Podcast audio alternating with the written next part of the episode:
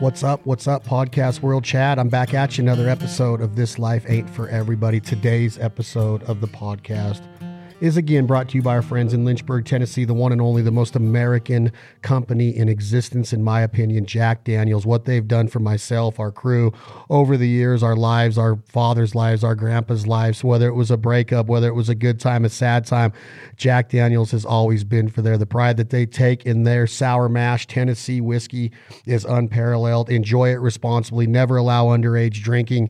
Jack Daniels, an iconic brand. We are so humbled and proud to be part of the Jack Daniels family. More to come in the future. We can't wait to show you some of the projects we're currently working on with the team at Jack Daniels. Support them. They support conservation. They support America. They support the American hunter, the American provider. And that's what we try to do to the best of our ability. We're so happy about today's podcast because we get to pay homage to the military. We get to learn about the military. We get to talk to a real life fighter pilot that you watch Top Gun, and a lot of fighter pilots say, well, don't bring that movie up. But as an American, we got introduced, especially people my age, back in 86, 87, there was a movie come out called Top Gun with Tom Cruise and Val Kilmer and many others that kind of brought to the forefront what fighter pilots do and their training and the academy and everything that goes into it. And we all understand that that's Hollywood. But our man today, his name is Jeremiah. His call name is Biff. I know Biff as um, a mutual friend of ours, Tim Montana, introduced us, and I got to learn about him on a on a FaceTime call one night over at Jack Daniels, and I was just in, in just intrigued as heck, and to uh, to know that this man has done what he's done in an F sixteen and F eighteen, we're going to learn all about that today. Biff, welcome, my brother. Hey, Chad. Thanks, man. It's a pleasure to be here. Good to First see you. First off, thank you for your service. My pleasure. Thank you for support. Now, just let me give the viewers that aren't going, or the listeners and viewers, mainly the listeners that aren't going to watch this on YouTube. I hope you do. You're in an, you're in a uniform, and you have a full blown mustache, and your hair is perfectly combed. Like I'm very jealous, first of all, of the hair. and is is this uniform you're wearing one that we would find you in in the cockpit? Oh yeah, yeah. So uh, and you know, thank you. I appreciate the comp the uh, the compliment on my hair and mustache because if there's one group of people who have better hair than Navy SEALs, it's fighter pilots. I love it. Yeah, but uh, yeah. So today, actually, we were on a no-fly day today. Uh, so um, I just was in doing a little bit of work uh, in my office. Uh, but we're kind of as the whole coronavirus thing has gone down. Uh, we've been on a very much kind of reduced schedule, uh, down to like mission essential personnel. Um, and then in my current position, uh, I have to do a lot of work uh, on the, some of the classified systems. So I kind of bebop in and out of the office. We have a whole cleaning crew that comes in, sanitize, disinfect, try to keep everyone uh, as safe as possible uh, during this whole coronavirus pandemic. When you say mission essential personnel, at one time in your career, would you have been deemed that? And are you saying that you're not right now and that's why you're not flying? Oh, no, no. We're still uh, very much mission essential personnel. Uh, and I guess there's there's always levels of that, you know, right? Uh, so by far the most mission essential people are the ones who are either uh, heading out the door or currently downrange uh, on deployment. Um, what I do in my current position, I'm in a, in a test unit, uh, and so we execute operational tests for the Navy uh, in the F-18 and then the EA-18 Growler. So we're kind of the final check on new systems, uh, radar, software, weapons, things like that that are getting put into the Rhino and the Growler before it goes out to the fleet. And uh, are these some of the more advanced, uh, updated, evolved aircrafts that our military and our fighter pilots are conducting missions in over in theater currently? Oh yeah. Uh, so the F-18, I fly the uh, the I fly three versions of the F-18. I fly the F-18E, F, and then the EA-18G. Uh, so this is the latest version of the F-18. Um, obviously, the, the brand new airplanes out on the street are the F 35s. Uh, the F 35C, in particular for the Navy, is going out uh, onto the boat very soon. Uh, it's just kind of um, about a year ago was deemed operationally ready, and the first uh, F 35 squadron for the Navy uh, was stood up. The F 35 version in the Air Force and in the Marine Corps has been stood up for a couple years, uh, and very soon, the very first F 35C squadron will be out there sailing the seas. Okay, so I, have to ask some layman's terms questions to you because when I first met you, I was just like, man, this dude has like you you do it, and I and I, the the first thing that I always learn about military is that it's it's just a, another day to you guys because you are so trained and you're so good at what you do and then you find a person like me that never enrolled never went into the military and i always ask and i'm sure tim does too because tim gets to work with a lot of military i always ask biff like do you guys ever look down on people that didn't do it that didn't go into it that are maybe trying to pay their respects to the military in a different format or show that they are warriors in a different format? I don't know if that question makes sense, but I, I, I always often wonder if a guy like you looks at a guy like me and says, man, just he's just you know he's just living off of what I've built and what I and what I defend. And I know that you guys don't, but a lot of times that comes over to me because I always wish, like, damn it, I wish I would have had the means of to do what Biff is doing because I don't know if you could live a more fulfilled life than first of all defending our freedoms in our country, but then doing it in a freaking F eighteen and knowing your way around that and flying it. So, um, talk to me a little bit about your lookout on the American public and how a fighter pilot views the people that you meet, like myself or Tim Montana or somebody sure. that didn't necessarily serve. Yeah, I mean. Uh you know, the probably the, the common denominator that most everyone's going to have is like they're really grateful for the opportunity to do it, right? Like I am grateful for every time I get to climb in the cockpit, fire up the motor, strap in, and then ride that uh, airplane up into the sky. Like I'm super grateful for doing it. Um, and as far as like when you look at people who like chose a different path in life, like who didn't serve, I think your podcast name kind of says it all, right? Like this life ain't for everybody. It certainly isn't. Um, and that's fine you know that's that's kind of that's part of it right? Like everyone's got to make different choices in life and uh, follow their callings follow, follow their passions follow what they want to do. For me um, i knew from day one that i can remember like that serving in the military was going to be a part of my life. Know it's maybe not going to be all my life. Um, i've been doing it for 15 years now active duty um, but I kind of knew that it was going to be a part of my life. Like I grew up in a military in a military family. Both my parents were in the army. Uh, my granddaddy was in the Air Force for 30 years, uh, and then we kind of got service going all the way back to the Revolutionary War in my family. So it was just kind of part of it. My aunts and uncles were all in the military in various branches. My sisters both were in the military. My cousins are all in the military. It's just like being in the military is kind of what we do in in my family. Um, and it was just kind of like a natural choice for us, but it was certainly not a, like a, you know, you look down on anybody else that doesn't do it. You're just really grateful for the opportunity to be able to serve. So when you say that you that it, you knew from day one, tell me about that. How did you know that it was your calling? And then take take me through the transition of the actual pilot part of it. Um, sure. Did you always have an a, uh, admiration and a uh, just this desire, over overwhelming desire that you wanted to fly? Were you always intrigued by aircraft? And t- take me back to the days when you knew, because you, how old are you right now? Are you you in your mid thirties? I'm 37. It's 37. So you've been serving yeah. since you were 22 years old. Um, take me back to when you knew that you were going to enter, and how did it all come about? And then transition me into the cockpit. Yeah, so like I said, I, I, grew up in a military family. That's kind of what we do, uh, and so I always kind of figured I would serve in some capacity. Um, I, uh, as I was growing up, I was blind as a bat. I had like 2800 vision, big old thick Coke bottle uh, glasses. Um, but I was always fascinated with flying, mainly because of my granddaddy. My granddaddy flew bombers in World War II, um, and then all through the Cold War. Uh, and so I used to grow up, you know, asking granddaddy for World War II stories and flying stories. And then uh, when I was a kid, I think I was probably three or four years old, we had a big family gathering and we all watched Star Wars, like all three of the original Star Wars one night. And everybody else fell asleep, but I was just fascinated uh, with Star Wars and being the you know the greatest fighter pilot in the galaxy. Uh, just kind of so I think those two influences, like my granddaddy and Star Wars, um, and then wanting to be in the military, just like really captivated my um, like just my attention and you know uh, kind of was my goal throughout my whole childhood. And then i kind of figured out about halfway through middle school that uh, when you're blind as a bat you can't go and fly airplanes.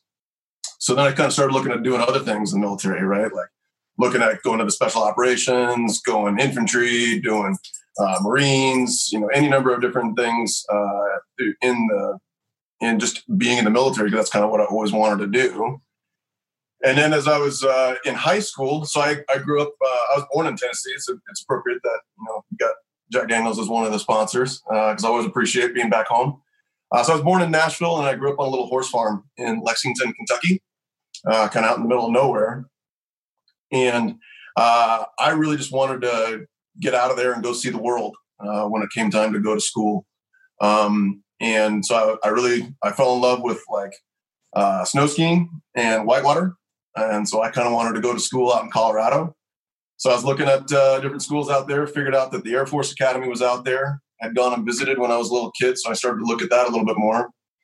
Um, I went out to the academy, and when I was there, this was in I guess 2000 uh, time frame. I found out that the Air Force had started allowing uh, laser eye surgery, and so this little dream that had kind of always been on the back burner for me of being able to fly jets suddenly was going to maybe be a rea- reality. Uh, so I initially didn't get into the academy. I kind of got into one of the uh, later rounds of admissions. Um, I was actually one day away. I was just going to go to school at like CU Boulder or somewhere and just go to Colorado. Um, and then the congressman called me and was like, "Hey, congratulations, you're going to the Air Force Academy." I was like, "Oh, okay. Well, I guess I'll go do that then." Um, so I went out to the academy in 2001 and then uh, graduated in 2005, 05, full of pride. Uh, and then uh, went into the training pipeline after that. So t- wait, before we move on, you you got you went and got the surgery and then did not make it into the academy, and then you had vision right now, and then all of a sudden you're like, well, I got the vision, but I'm still going to go to Colorado. Then the congressman calls you. Yeah, no, sorry. Um, so I went out and did a visit, and I was still blind as a bat uh, went out and did a visit, found out that they were allowing the surgery and that the Air Force would actually do the surgery on me. Um, so I went to school, uh, and then in between, I think it was my uh, two degree year or junior year, um, they uh, I kind of went and they did the I had uh, the PRK uh, surgery done. So it was about a a pretty miserable week of uh, having the laser eye surgery and then the recovery from that. But afterwards, I had 2015 vision, went from 2800 to 2015, my uh, junior year at the Air Force Academy. And then that kind of put me on a path that I could then, then go and fly. All right, so that's where it gets interesting. Um, I know everything's interesting, you know, in different aspects, but now you actually are in a position to where you have this back in front of you. Like it was a dream, it was on the back burner. Now here it is, right? Yep. Is there what is like you look at a UFC fighter, Biff, and you're like, do you get nervous? And heck yeah, they do, right? They got to be nervous oh, yeah. to go into that octagon and to get to to make money getting punched in the face, right? how intimidating was it? And how nervous were you when you finally were like, man, this is reality now. Like I might be in an F 18 doing maneuvers and missions and not just flying, you know, you're going to be flying over war, you know, wartime airfield. You're going to be in theater. You're going to be on missions. What, was there thoughts going through your head like, well, maybe I don't want this reality anymore, or did you just go full bore when it was time to roll? No, nah, I was pretty into it. Um, but you take it in baby steps, right? So when I was at the academy, uh, you kind of they've got a whole bunch of aviation programs there. Um, so the first one that I did was I learned how to fly gliders uh, while I was at school. Learned how to. So I remember the first time then climbing in, in, in a glider and like, okay, I'm gonna fly this you know, glider around. Um, having the instructor kind of show me how to do it, how to do the takeoff and the aero tow and then release, and then just kind of act like a little bird flying around there. Did that a couple times, was good enough uh, to then, all right, they're going to trust me with the airplane solo. And that's always one of like the, for any pilot, that's always a, a really important time in their aviation career is the first time you get to take an airplane solo. And it's like, all right, you're going to break ground and it's up to you uh, ain't nobody else gonna save you when you're up there. You, you got to do it all yourself. Um, so that was like a really cool growing experience as an aviator. Your first solo. Uh, so I did mine on the glider, and then I figured out that I really enjoyed doing that. So then I kind of worked up and started teaching uh, other cadets how to fly in the glider, and then went into powered flight. Got my private pilot's license, and then the first time you know they kind of hand you the keys to a powered airplane. They're like, "All right, go take it solo. Make sure you can come back and land, and don't screw it up." Uh, was pretty cool. And then uh, that just gradual progression uh, happens all throughout the rest of training until someday you know, you're given the keys to uh, a multi-million dollar fighter jet, and it's like, all right, time to go to war. And that's not intimidating. That wasn't the that did, did that cause a, a, certain nervoso right there of of now you are in the F eighteen and you are going over on missions. Uh, you know, yeah, there's always a little bit, but you just kind of take it step at a time, and you trust your training, you trust your abilities. Uh, you know, there's a lot of guys and a lot of hours that have gone into it to prepare you for it, so that when the time comes, you want that. You know, like when it comes to deployment time, for me, that's all I ever wanted to do was go deploy and, and do your job. That you know, so you do your job. You, you do your job with the best training in the world. Are you scared to die? Like when to have the mindset of a fighter pilot doing what you do, are you 100% confident in your in your training and your ability? Obviously, you have to be, but is there still a fear in the back of your mind when you start to take off and, and get in the position to be in theater? No, not really. You're ready for it. You're ready for it. Do you think you were born with it? Um, certainly. You know, there there's certainly a uh, you know the nature versus nurture debate. Debate. Um, I, yeah, absolutely. I do think that I was born with the desire to do it, and then that was enabled and grown by my mentors and by the training. Do you think that the conversations with granddaddy and growing up nurtured it more into you of like like a yeah let's go kind of like kind of like maybe if your maybe if your granddaddy would have happened to be Vince Lombardi you might have been the same way on the gridiron but Probably. it was this was what it was right? This is what you were destined to do pretty much? Oh yeah. It's one of my favorite things. So like my granddaddy he was a navigator on B-29s so he was one of the guys that was firebombing Tokyo uh, in World War II flying out of uh, Guam and the Marianas uh, primarily and then um, towards the end of the war, I think they were in Okinawa after the after the battles in Okinawa. was flying out of there, uh, and we used to sit on stumps down by the lake, and he would sit there and point out all the stars that he used to navigate to and from Japan by, and you know, was telling me stories about like when uh, they were training. I think it was in uh, Guam or maybe somewhere. Uh, like he was in training it was a Sunday mission that they were going on, and uh, Granddaddy really wanted to go to church, and so he slid to another crew to go later in the afternoon. His crew took off, and then they flew into a mountain, and everybody was killed. So I think from a, a, a early age, you just sort of accept that when you sign on the dotted line to join the military, you know you're you're going up to and including your life. You know that's just kind of a given. That's what that's part of it. Everybody's got to die sometime, right? might as well go out doing something that you love. Um, so, like going back to your, your question about, you know, are you scared? I mean, yeah, there's always a little bit of nervousness there, but you know that you're prepared, and it's just a part of your everyday reality. You know, I kind of was honestly a little bit surprised after I made it into my 30s because I didn't really think I was ever going to make it there.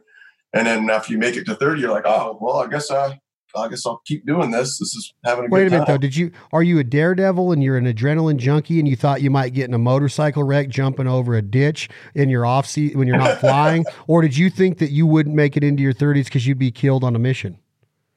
Um, I mean, I figured one of the two is going to probably get you at some point. Uh, I'm not. I don't think that I'm necessarily a, a daredevil or an adrenaline junkie. Um, some really? my, my mom might my mom might disagree with you, but uh, no, I mean, I just kind of figured that it was going to happen uh, at some point. And then um, the whole idea is you try to work to keep that off as long as possible, right? And be as good as possible. Uh, and then maybe it doesn't. And so far, I'm still here. So when you're not there, do you want to be there with your brothers? Do you want Absolutely. to be like all the time? Absolutely. So if you had it your way, would you work 40 hours a week overseas in mission and then come back here for the weekend and then go back over there? I know that that's far fetched, but yeah. if you had it your way, would you be over there all the time doing that um, uh, on just one deployment after the next? You know, um, it's interesting, right? Because when as soon as I always kind of figured like we usually do about six month deployments or so. So the first, you know, the first couple months that you're there, are awesome. You're getting into the fight. You're getting you're in a, a good battle rhythm. By month four or five, you're kind of tired of the same thing, and it becomes Groundhog Day. And then by month six, you're really kind of ready to go home uh, for a bit. And then usually uh, about a week after I would get home, is like, okay, I'm ready to go back. Wow. Um, so yeah, I mean, and if they were to come to me tomorrow and say, "Hey, you want to go deploy?" Pff, my bag's already packed. I'm ready to go. It's like you're it's like you're a musician. It's like the same theory and you're talking about giving your life up and fighting in war as a musician is like can't wait to get off the road and go see my family. But then he's there for th- he, he or she's there for 3 or 4 days and they're like can't wait to go back out and see the fans and be around the energy of the crowd right? It's Yeah, like just just different levels and and and I know that that's uh, it's not like a the exact correlation or con- or it's consistent with what you do as a fighter pilot but it just blows my mind that when you're in enemy territory like that that you can't wait to get back. It just doesn't make sense. It's not it doesn't trigger in somebody in some normal person's not normal like you're not normal i'm not saying that. I'm just saying that people that don't do it like myself it doesn't trigger me like how can he how could you ever say that that you can't wait to get back to enemy territory but you hear it consistently through warriors like yourself that they that's what they live for Yeah. Well, I think you know everyone. You know, man's search for meaning and purpose, right? Like you want to do things in your life that you derive meaning and purpose from. Uh, for me, there's been no greater experience than going to war.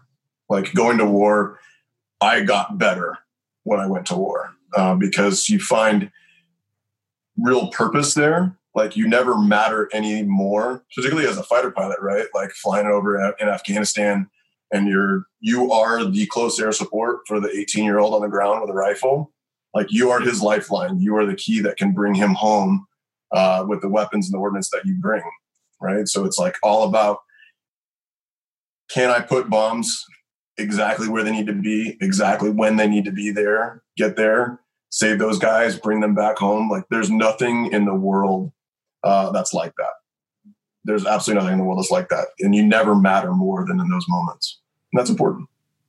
and how many of those quote unquote moments have you been involved in biff all right wait a second. first off but i want to make sure that i respect your intel and everything is it kosher for a person in your status and your experience and your um, tenure with the military to be able to talk about specifics of being over there? Is it kosher? Is it ethical? And and then obviously the next part of that question would be the the warriors that come back and take it to the levels of Hollywood and scripted and make and make money off of what they experienced in that. I don't know if you're even allowed to talk about that point of view of what you've experienced and how you how do you look at the ones that come back and write the books or get the movie deals. Sure. There's different levels of talking about it. Can you talk about it on a podcast? Can you talk about it around a campfire? Emotionally, can you manage it and talk about it with what you've experienced and seen?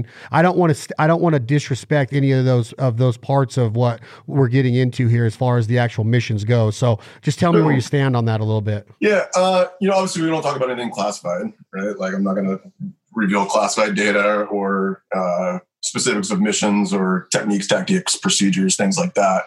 So you don't get into any of that stuff. Um, but it's, I think it's actually really important to be able to talk about what happened. Um, there's a great book called uh, On Combat and On Killing, which were written by an army psychologist uh, that talk about, you know, how is it that you find a place for the experiences in combat?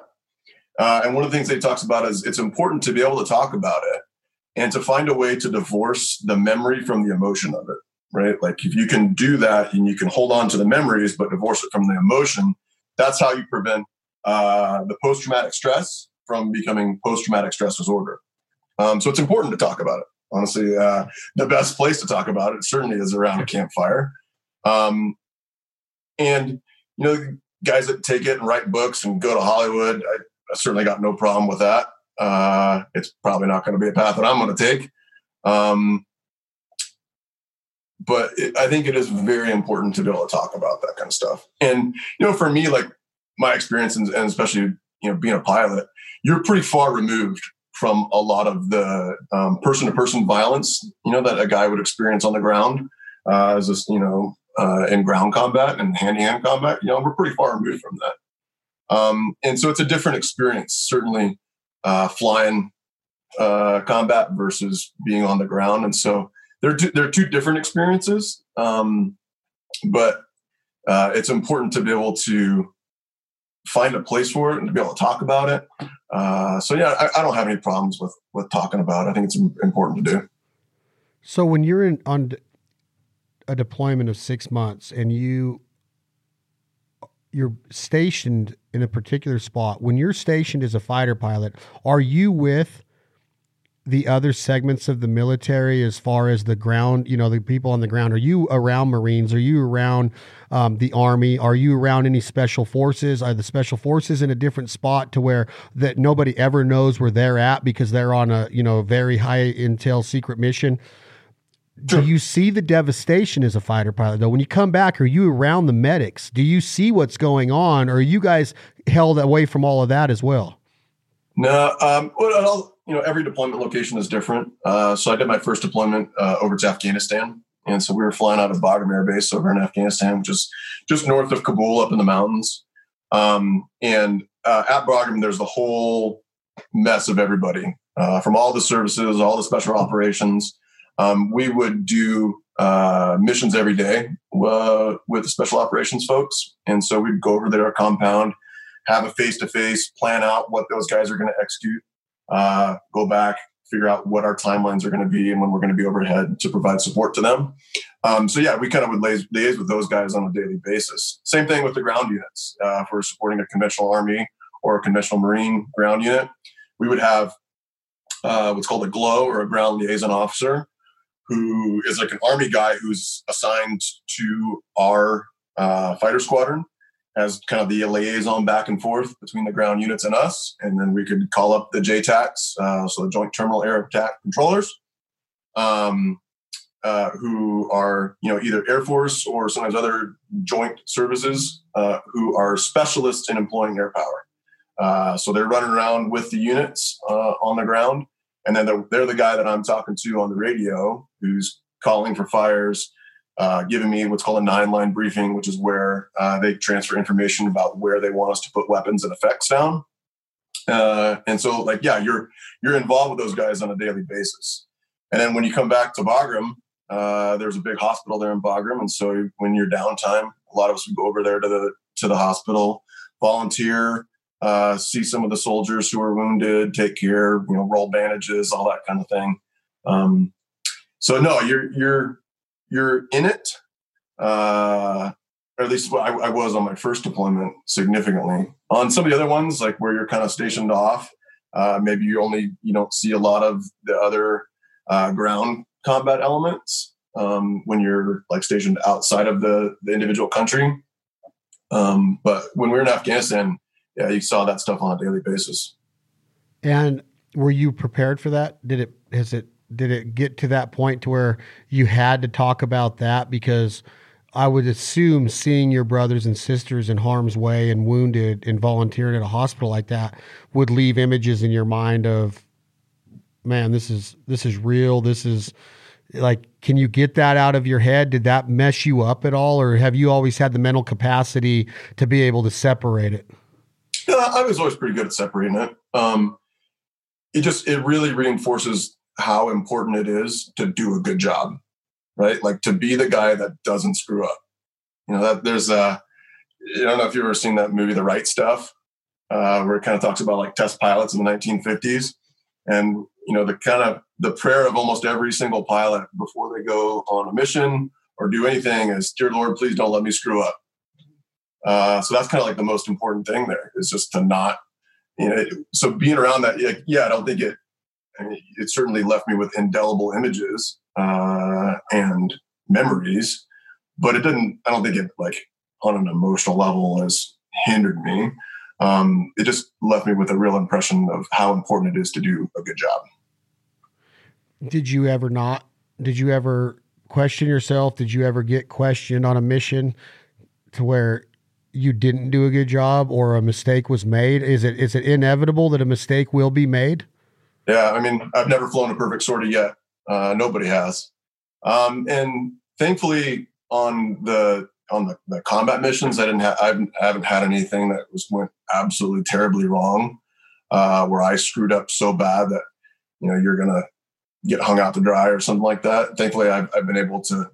Um, I've both been lucky and good, and like my grandmother said, it's better to be lucky than good sometimes. Um, so thankfully, no, I haven't had any of those experiences uh, where you really screw something up bad. Um, you know, and the the whole thing is just keep working on your training and remember it, follow through with it, stick to the procedures, uh, stick to the basics, and you know, you usually keep stay keep safe. When you're a fighter pilot uh, in theater, Biff, are you always on call, or do you have a strict schedule, or could it be at any given time of a 24 hour period that your radio goes off and you get a knock on the door, whatever, however it goes down, and you're in that mm-hmm. cockpit and you're ready? And and I'm I'm trying to say, is there any socializing? Is there a time to where you can go relieve stress with the guys on the bar at the base and get a cocktail, or does a fighter pilot have to be 100% clean and ready to go at all times when he, he or she's over there? No, man. Uh, there's a whole schedule that you're on. Um, so, like when you're on a deployment, uh, particularly so in, in the Air Force, uh, so uh, we would deploy as squadrons, and we would usually operate on a 24-hour schedule, so that there was always airplanes flying at some point. And so, yeah, you have to schedule people uh, smartly to give them the right rest and the right relaxation time uh, to then you know kind of reset, get ready to fly again the next day.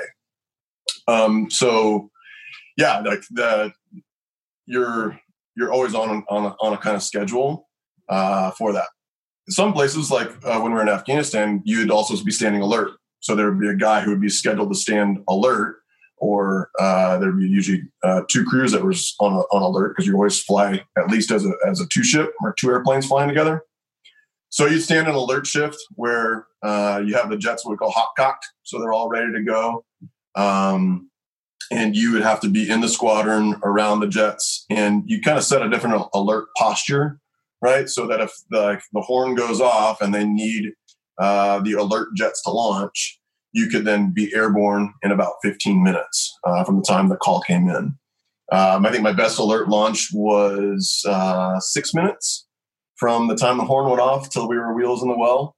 Uh, and those, I mean, I think probably those are my favorite deployment memories as launching on alert because it was literally like we had this old World War II air siren that when the alert phone would ring, it's literally a, a, red phone that was sitting at the operations desk where the kind of you control and monitor daily operations. When that alert phone goes off, picks it up, you know, blasts an air horn. Somebody goes and grabs the World War II alert siren, and and literally like everyone goes sprinting to the jets who's on the alert crew. Uh, you're jumping in, throwing your gear on, turning the motors on uh, there's a big call that goes out over the radio alert launch, alert launch, alert launch. So they wave off all their airplanes. The runway gets cleared for you. You blast, and then you're immediately launching. And, you know, when they call the alert, it's usually because guys are getting shot at uh, and guys are dying and they need help. So you always know when you're launching on alert, you're going to get right into it. So, yeah, that's probably some of the most adrenaline uh, filled moments flying a jet is launching on alert. And when you launch, how how long is that runway? How long is it from acceleration, you know, startup to when you take off? Is it is it a bush plane like forty feet, or do you need an entire one mile runway to launch? How how how far? How long does it take to get off the ground in an F eighteen? Uh, so the F eight. So I, when I was doing that, I was flying F fifteen Es. So I, I was a, a, Strike Eagle guy in the Air Force. Um, and then what I'm doing flying F 18s right now with the Navy uh, I've only been doing this for about two and a half years. I'm just on an exchange. I'm like the Air Force Air Force dude who's on loan to a Navy squadron uh, for a little bit. So kind of seeing how the other half lives. Um, so when I was flying F-15s, uh, it, how long your takeoff roll is always dependent on how heavy you are uh, and then the altitude that you're at. So at Bagram, you're sitting up at, I think the elevation, kill elevation at Bagram was around 5,000 feet. Uh, and then we were taking off loaded for bear uh, with lots of bombs and gas, uh, which is one of the kind of the main advantages of flying a Strike Eagle is you got bombs, gas, and two people in the cockpit uh, who are working to employ those. Um, so I think our takeoff roll at Bagram was somewhere around I don't know three thousand feet, you know, somewhere in somewhere in there. So about half a mile, uh, maybe a quarter to a half mile or so of a takeoff roll. And then uh, because it was, you know, you're in the middle of Afghanistan, we're doing combat takeoffs where uh, you want to get going as fast as you can. uh, and then get up as high as you can outside of any of the, of the small arms uh, envelope or for people shooting at you at the end of the runway. Um, so those are always like super fun takeoffs because you basically leave the thing plugged in max AB, get going as fast as you can, then stand it on its end and get up high. Which is how fast? Uh, so usually I think we would pull, I mean, somewhere around like 400 knots or so, 400, 450 knots. Basically try to get going as fast as you can. Uh, and then by the time you hit the end of the runway and the end of the fence, uh, because the rest of the out, right outside the fence is Indian country. Uh, so then you kind of pull right at the fence. And, and 450 knots is how many mph?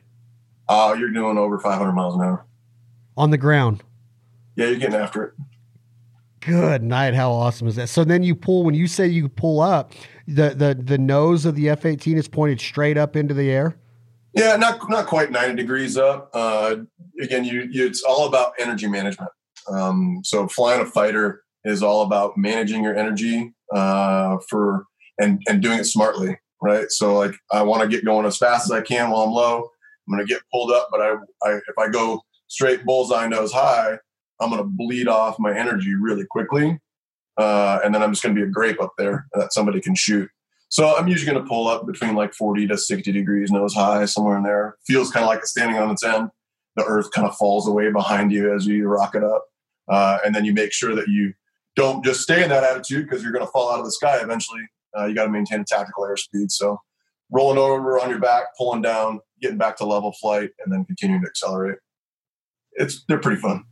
Yeah, I could see. I, I mean, my my feeling in my body is probably not as is what yours is, but it's close. Like I'm like, man, I want to do that. Like you, so you roll over on the back, so the plane's upside down, and then that's how you come down a little bit and get into normal airspeed. Yep. Yeah, because that's the fastest way to get back to level flight is to roll is to roll inverted and pull versus a, a bunt where you can where you're kind of pushing, and that's uh, so you're you'd be doing negative G's and kind of floating up in the cockpit. You always want to maintain positive G's uh, because it's a faster way to do it, and it's way more comfortable on the body. And plus, you know, you're flying a fighter for a reason. Go upside down. So, as a commercial pilot, you're you have air traffic control to watch the skies and they have towers everywhere and they're watching mm-hmm. whether it's weather they're watching other aircrafts is is the is a tower built on in a war zone? Do you guys construct a tower and erect something that you have an air traffic control guy that's doing the same thing um, that a that a, a, a, ATC person would be doing commercially in America? Yeah, yeah. So like you'll have a you know the the control tower at Bagram was literally the old control tower. Uh, we built they built a new one a couple of years after we took it over. Uh, you know, in 2001. But like when they first established the airfield in 2001 uh, they had combat controllers that went in, took over the airfield, uh, and they were using like the old, like Afghani Russian uh, control tower for a long time, controlling airplanes in and out of the airfield.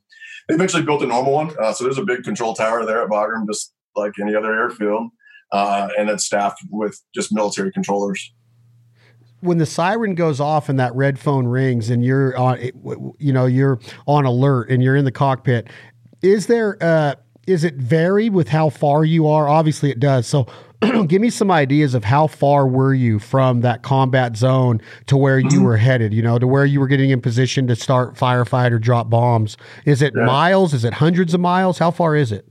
Uh, it, it, would it could be any of the above. Uh, a lot of the times, like when I was there, uh, we were flying primarily in, in the eastern part of Afghanistan, up in the mountains, uh, places where artillery couldn't reach uh, to get to our soldiers on the ground. Um, so we were their fire support.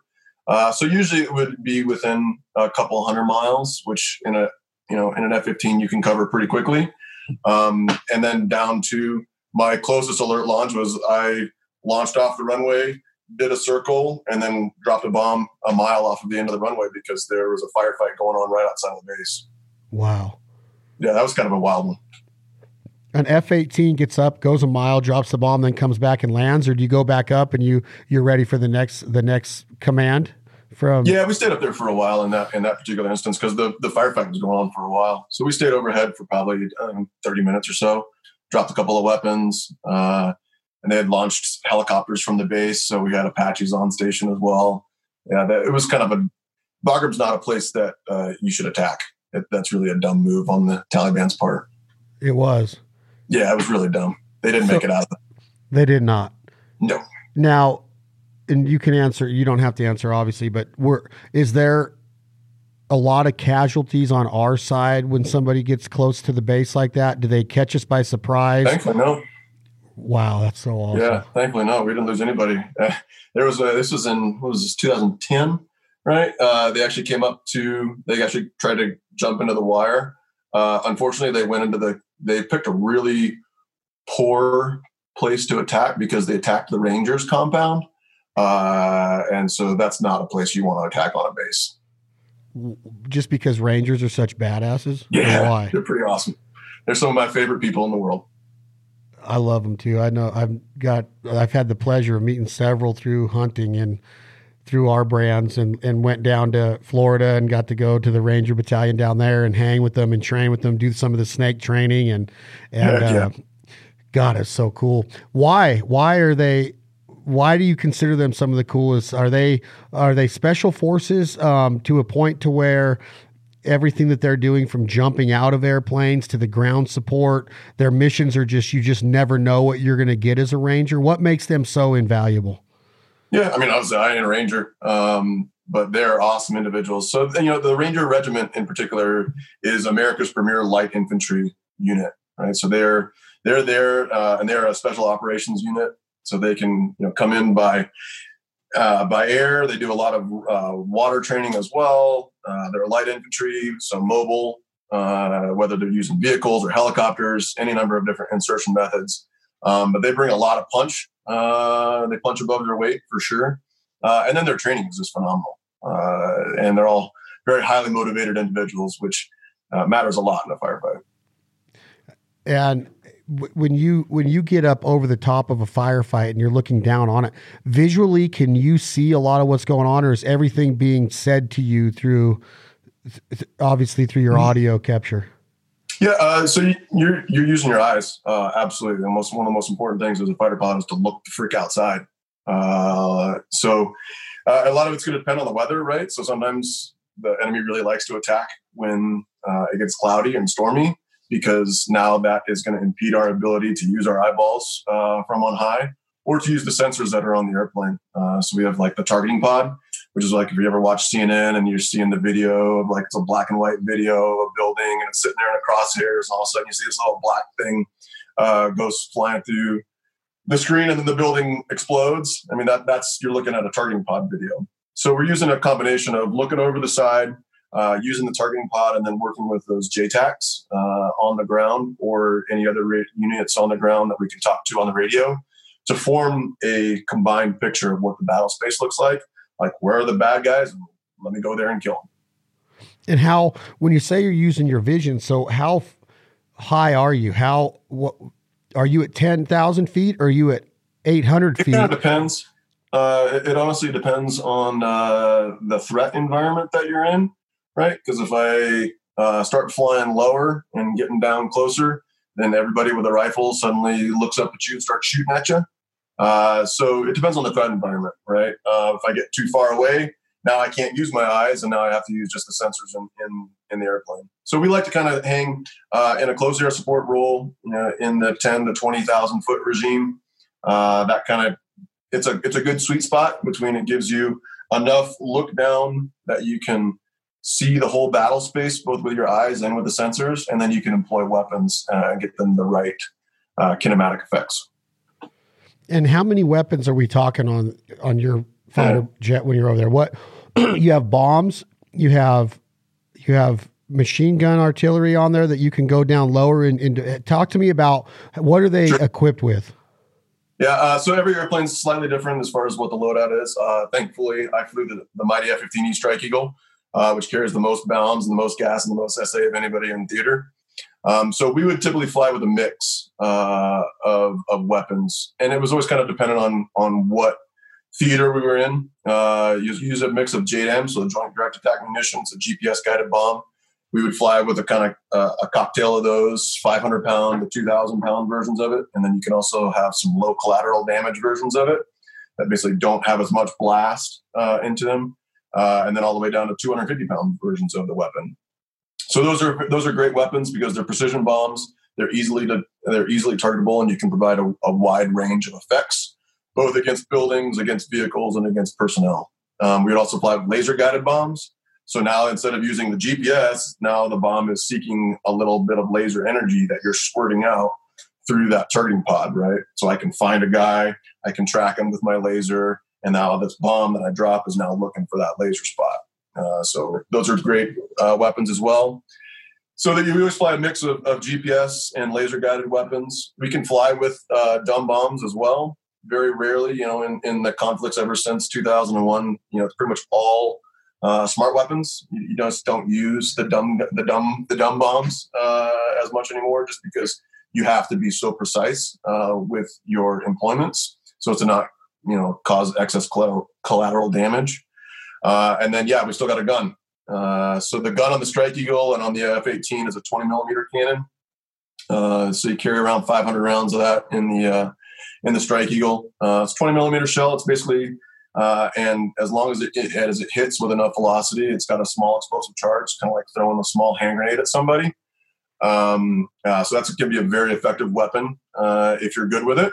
But again, that goes back to the skill of the pilot. You look at another airplane like the A-10, right? So that's an airplane that was built around the gun. So it's got a 30 millimeter cannon. So it's this giant freaking shell uh, that can penetrate armor. Um, so that is an uh, an incredible weapon, and they carry over a thousand rounds of that on every single one of those airplanes. And when they're flying slow and with their uh, really good ability with that gun, the A-10 is a monster uh, in a close air support scenario. And what about you as the pilot, the talent mm-hmm. of Biff? Are you are you good on all the weapons you just named off on the F-18 and the the the fully loaded version that you were lucky enough to be flying? You know, I don't know that I'm talented, but I'm pretty darn good at it. Are you? yeah, I'm good. Okay, so I want to talk about this, and it's not arrogant to me to hear you say this. I just I'm very infatuated with your ability to go up and be able to hit targets with with 20 millimeter, 500 rounds. You have bombs. You have you're equipped with all of this different variation of weaponry.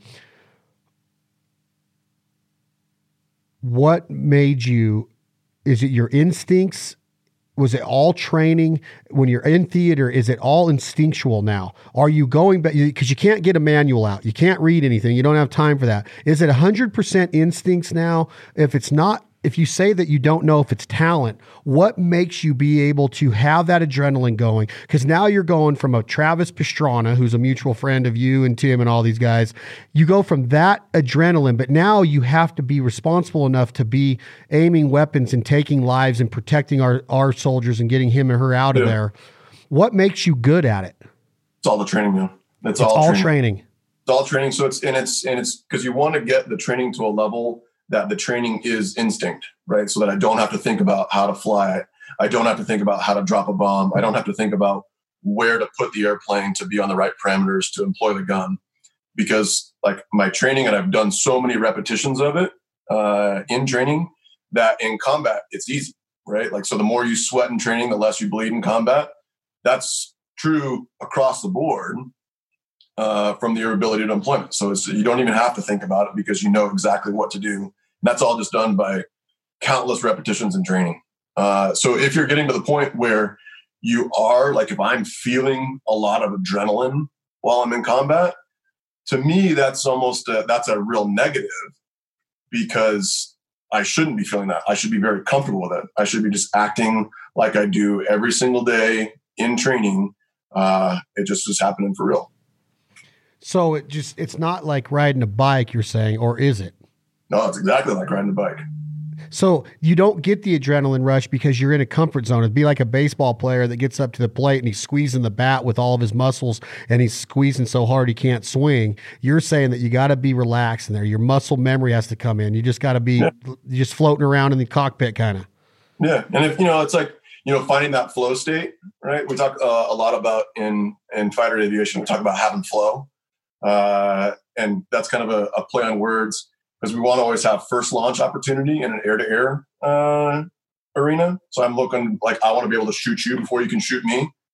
right? So that's and that kind of goes back to the history of warfare, right? Like if I can only punch you and then you show up with a club and you can hit me with a club, now you've got first launch opportunity. Now if I show up and, and I've got a bow and arrow and you've got a club, I have first launch opportunity. Grow that thing out. That's the same thing that you have uh, in the fighter jet, right? Like if I've got first launch opportunity, I can hit you before you can hit me. I'm going to win, right? So that's the flow part of it. But you also want to have mental flow, you know, mental and physical flow where everything's working well you and your Wizzo uh, are kind of on the same page. You, your Wizzo, the JTAC, the way that the ground uh, element is moving, what they're doing. Like if you've got flow, you're in it, uh, then everything starts to work well. Um, so yeah, we're always looking for flow. So your, wiz- just, your Wizzo's behind you? Yeah. Yeah. So I, I, had a kind of a cool experience. Um, so I've gotten to sit in both seats. Uh, so like when I was in Afghanistan, I was actually a Wizzo. I was a backseater. Um, so I started out as a Wizzo, did four and a half years as a Wizzo, and then got the opportunity to go back to pilot training and move six feet forward. And thankfully, went back to the F 15. Uh, so I've just kind of seen it from both seats, which is kind of a cool experience for me. Uh, and that's why I really like flying in a two seat cockpit because I kind of know what the Wizzo's doing and uh, can hopefully keep that mind meld a little bit better uh, so that it's more effective in combat. When when you can alternate back and forth as uh, you've done both. You did four years as a wizzo and then you're up front. Um, is it always the same two guys on a mission? Is it you, you, so you guys will alternate in and out of those seats even when you're over in theater? So you guys all have to be in tune with each other yeah um, so obviously like a, a wizzo is always going to fly in the back seat the pilot's you know usually going to fly in the front seat right um, and different squadrons will do it different ways uh, we'll call it we call it hard crewing uh, when you are uh, always going to fly with the same Wizzo. Um, kind of the way that uh, over my couple deployments, I think I've kind of found that it works best is you start out hard crewed uh, for a little while because you get to learn your Wizzo's uh, habit patterns and, and kind of flow, and he gets to learn yours or she gets to learn yours.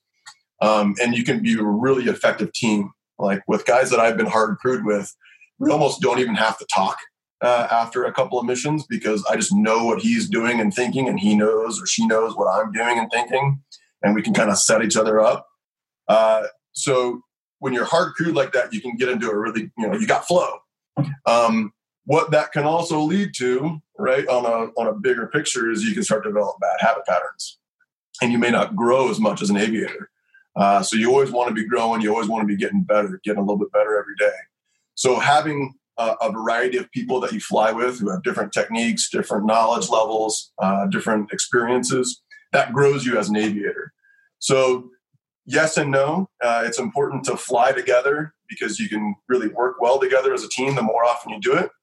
But you also may not be growing as much. So, we'll kind of swap people out every now and then. So, we would do like on, on deployments, we'd usually kind of fly hard crewed for like a month or two and then kind of start swapping people in and out you know, we'd, we'd work to swap experience. Like as when I was um, a young Wizzo, I would fly with an experienced pilot. As I became a more experienced Wizzo, I would fly with a less experienced pilot.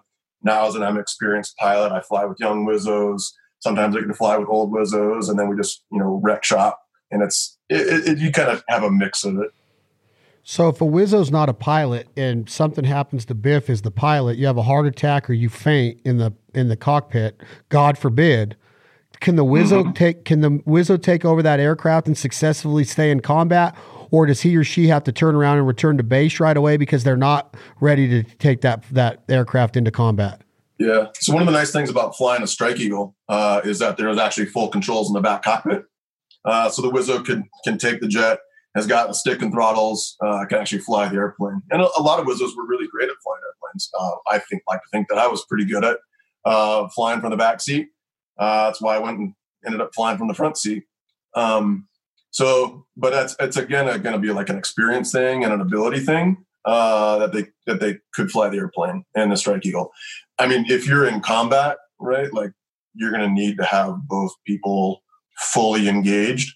So I imagine if I had like some catastrophic thing or I got shot, you know, God forbid, like hopefully the Wizzo is going to take me home and uh, and and and save my life. Um, there have been a lot of instances uh, when the pilot is kind of screwed up and the Wizzo ends up taking the airplane and saving the saving the day, which is a great thing uh, in the F-15. in the airplane I currently fly in the F 18, uh, in most of the versions and in the combat versions of it, there isn't a stick in the back. Uh, so you're kind of on your own up there in the front. The Wizzo's got a couple of ways that they can use um, the autopilot functions in order to maybe save the airplane uh, in the F 18. Um, but the F 18 Wizzos don't fly uh, as much as like the Strike Eagle Wizzos do. Is there anything that stands out? I know that we're coming to the end of our initial talk. I, I want to do part two ASAP because I sure, want to get I want to get more into the actual missions, and, I, will talk to you off record as far as like what you can get into because I'm really intrigued by the actual firefight part of this is that the vision part of what you're described today, and then you also are going off of of the controls in the plane, which I've been told by pilots in your position that there's not a lot of controls, that it's pretty simplified. I want to kind of get into what that looks like when you're in that cockpit and what it's laid out about. But talk to me uh, when we when we get on part two, Biff. I want to get more into what you're actually doing in a firefight. What are you responsible for? Do you know that you have to hit this button, but you might have to transition over to this? And when you do transition over to that, do you have to turn this off? And like, what is all going through your mind? As a hunter, I'm thinking like, well, if the ducks come in, I just hit the safety off and I aim and I point and then I turn the safety back on and then I go out and I send the dog, right? Well, that's this is a lot different, but I want to see how comparable it is as far as like what your mind's going through and how you're transitioning from one weapon to the next. Plus, you're looking down there and you're seeing your brothers and sisters in this firefight, so you're like you got to react and you got to be precise in your reactment or in your reactions. So I want to get into that more, but it, it, what stands out in this initial conversation? What has stood out the most to you of being a fighter pilot? Pilot. Um, do you have a brotherhood that it will never be broke with your with your other fighter pilots and the guys that you came up with, the girls that you came up with in training through the academy, going to theater with them? Has anything struck you down? Has anything ever come to you to, that's presented you like, man? I didn't expect this, man. I wasn't ready for this. I wasn't prepared for this. Did somebody that you trained with, did they get perished and did, did they perish overseas? Did, did, anything happen? And I want to start building on this part of the mm-hmm. conversation mm-hmm. as we transition into part two and three. But is anything just keep you up at night, Biff? Does anything keep a smile on your face? Does anything keep you sad? What does what what emotionally are you going through so far after being in theater as many times as you had and serving as many missions as you have? Yeah, but that's a that's a big question. So I'll try to start uh, unpacking a little bit of it. Uh, first off, you know the brother and sisterhood of a fighter squadron. That's um, and particularly when you go to war together, right? Like like my best friends in the world are the guys that I've gone to combat with, like hundred percent. Those are my best friends in the world. They're the guys that you know, we're kind of all strung across the globe. Guys that I went on uh, my first couple deployments with. Some of our, some of them are out of the Air Force now. Some of them are overseas uh, doing different things. Uh, we're all kind of you know I'm I'm off doing a goofy Navy thing for a couple of years. Um, but the guys, you know, the men and women that you go to combat with, those are going to be your friends for life, for sure. Uh, the fighter squadron, uh, squadron life, uh, is a very tight knit organization um, by design right? Because you have to be able to trust the people that you're going to fly with while you're while you're flying combat. Um, so that's kind of the first part of that. Yeah, those are the people that I'm closest to in the world. Um, you know, I'm not married, uh, so I don't have a spouse uh, to compare that to. Um, but from my friends who are married, uh, I think that you know the, the squadron life and uh, that brotherhood and that sisterhood is as close as a bond between a spouse, uh, particularly once you've gone to war. Um, leading into kind of your second question about like those tight bonds uh, and friends that you've lost. Uh, yeah, I've, I've, lost a good number of friends uh, over the years, um, both to uh, combat accident, combat, as well as to accidents, both in combat and in training. Um, yeah, I've lost a couple of friends, uh, and we kind of you remember them, you think back on it. Uh, I wear you know a a, a, um, a KI bracelet for two of my friends that were killed in Afghanistan back in 09. Um, and yeah, you think about them a lot. Uh, you think you think about them a lot, particularly um, you know as deployments come and go. Uh, you kind of remember them as the anniversaries of, of their, you know, of their deaths come and go. You always kind of think back on them, uh, have a moment of silence, and uh, remember the lives that they led. So yeah, uh, that that is a big thing. Do you still talk to their families? Do you call their wives or their spouses or their cousins or their brothers and sisters and say hello once in a while? Did you have a, a bond yeah. with them that was that deep? Yeah, yeah, you do. Uh, you know, some of them obviously closer than others, and as that list has grown larger over the years and as time passes, you, kind of go your separate ways. Uh, but yeah, there's still a couple that I still I still keep in contact with. So knowing that you went through that and the way we started this conversation, but you also are sitting here telling me now that you've lost people close. But again, it might come as an expe- expectation of doing what you do for a living. So has that ever made you question or regret your decision for being in that cockpit of seeing those friends perish? No, not at all. No, it just it's, it comes with the job. You know, and and like when we were in training, uh, even going all the way back to being at the academy, you know, like I knew that everybody you start with isn't who all you're going to finish with. You know, that's just that's just part of it. Um, you know, you just got to be good and hopefully be a little bit lucky too. So as we transition into part two of this conversation, Biff, do you think that you will be in theater again? I know you want to be. At 37, mm-hmm. do you think you will be? Yeah. Yeah, there's always wars to fight. And you're prepared. You're ready. Right now, you could go right now. Bag's already packed, man are your abs in good enough shape? Like, do you have to have oh, strong abs to be in the cock? Like, how important is physical training? I want to get into this in part two too. Sure. Do you have to stay in top tip physical training to to be the best fighter pilot imaginable? Like, do you got to have a strong core, your abs, your your neck muscles, your bicep? Do you have to be a physically strong person, or does that do you maybe not have to be, but does it help? It absolutely helps. Yeah, absolutely helps uh, because if you can't take you know the g forces and uh, you're physically suffering uh, while flying an air while flying an airplane you're not going to be as mentally engaged and and and and be as effective in combat. So absolutely uh, you have to and it helps to be in the best shape possible. So i want to get into that. As far as your bags are packed and you're ready to roll I want to get into the life that you live after as we get into these missions you're living and you're in between deployments. I want to get into the regimen. I want to get into the mindset of when you're a baseball player and it's a month out of spring training, you might go to Vegas for one last hurrah, and then you get to spring training and you nut down a little bit and you start, you know, mm-hmm. really getting in shape to go through that 162 game. It's grueling season for baseball. Is a fighter pilot or is it is it gym time? Is it training? Is it nutrition? Is it mindset? Is it focus drills? Is it systematic breathing drills? I want to get into everything that that your life pertains. Like I look at you and I have a conversation with you, and it's just second nature. Like, oh yeah, I go over there and I get in the gun. I got drop bombs and I'm over here and I'm taking off at 3,000 feet and I'm going 500 miles an hour. Like that shit's crazy to me. I want to get into your mind. Like, how are you, how do you live your regimen, regimented life of, being at the top fighter pilot that you can be in the Navy and the Air Force and what you've done.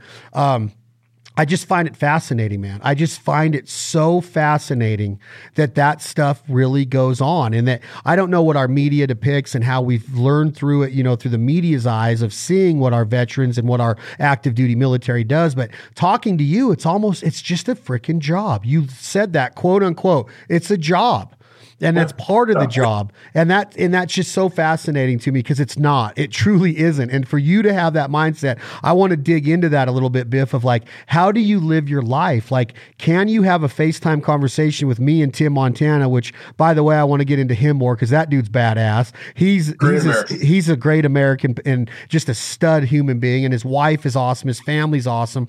Um, but you can have a FaceTime video with a whiskey over that, but you have this regimented life that you have to be prepared at all times. It's like, I want to get into that a little bit, man. So yeah. I'm fascinated by what you do. I'm humbled that you would come onto the podcast and share it. And I just want to give our listeners and our audience an idea that this stuff is going on. And then maybe it'll spark somebody. Hey, I have, uh, uh, maybe it's a recruiting process that we can get it, get it out there that, hey, this is an awesome lifestyle and to get people more, and you know, enthusiastic about becoming a fighter pilot maybe and i don't know if that's even needed in today's military i would i would assume it is Uh, absolutely, it is, man. We're always looking for the uh, the top tier and people who want to get after it. Um, I love it. It's been a great life for me, uh, and I'm happy to get into to some more of that, the discipline of being a fighter pilot. I, I want to get into that because I, I am so intrigued because I am a duck hunter and duck hunters are looked at like, hey, you could just be, you know, 350 pounds and stand up against a tree and chew some Copenhagen and spit every once in a while and blow your duck whistle and and here they come in. Well, I want to I want to be I want to do things different. I want to be more regimented. I want to have be more disciplined. I want to be the fighter pilot of duck hunters. And I don't I'm not taking anything away from what you do. I'm just saying the mindset, man, the focus and just how you get through that. And then on top of all of it, you're still taking the responsibility of aiming a gun or a bomb at another human being and taking that life to save another life to me, it's unbelievable, bro. So kudos to you. Thank you so much for being here. Thank you so much for what you do for our country. And I, I can't wait to get back on part two. And uh, we'll talk. we will get into this deeper and deeper, man. I truly appreciate your time. Yeah, you bet, Chad. It's my pleasure. The dude abides. We're all equal. That's what I think. I don't believe heaven has a bank. Make good use of your time on earth and don't make a dollar bill all it's worth. Cause I'd rather be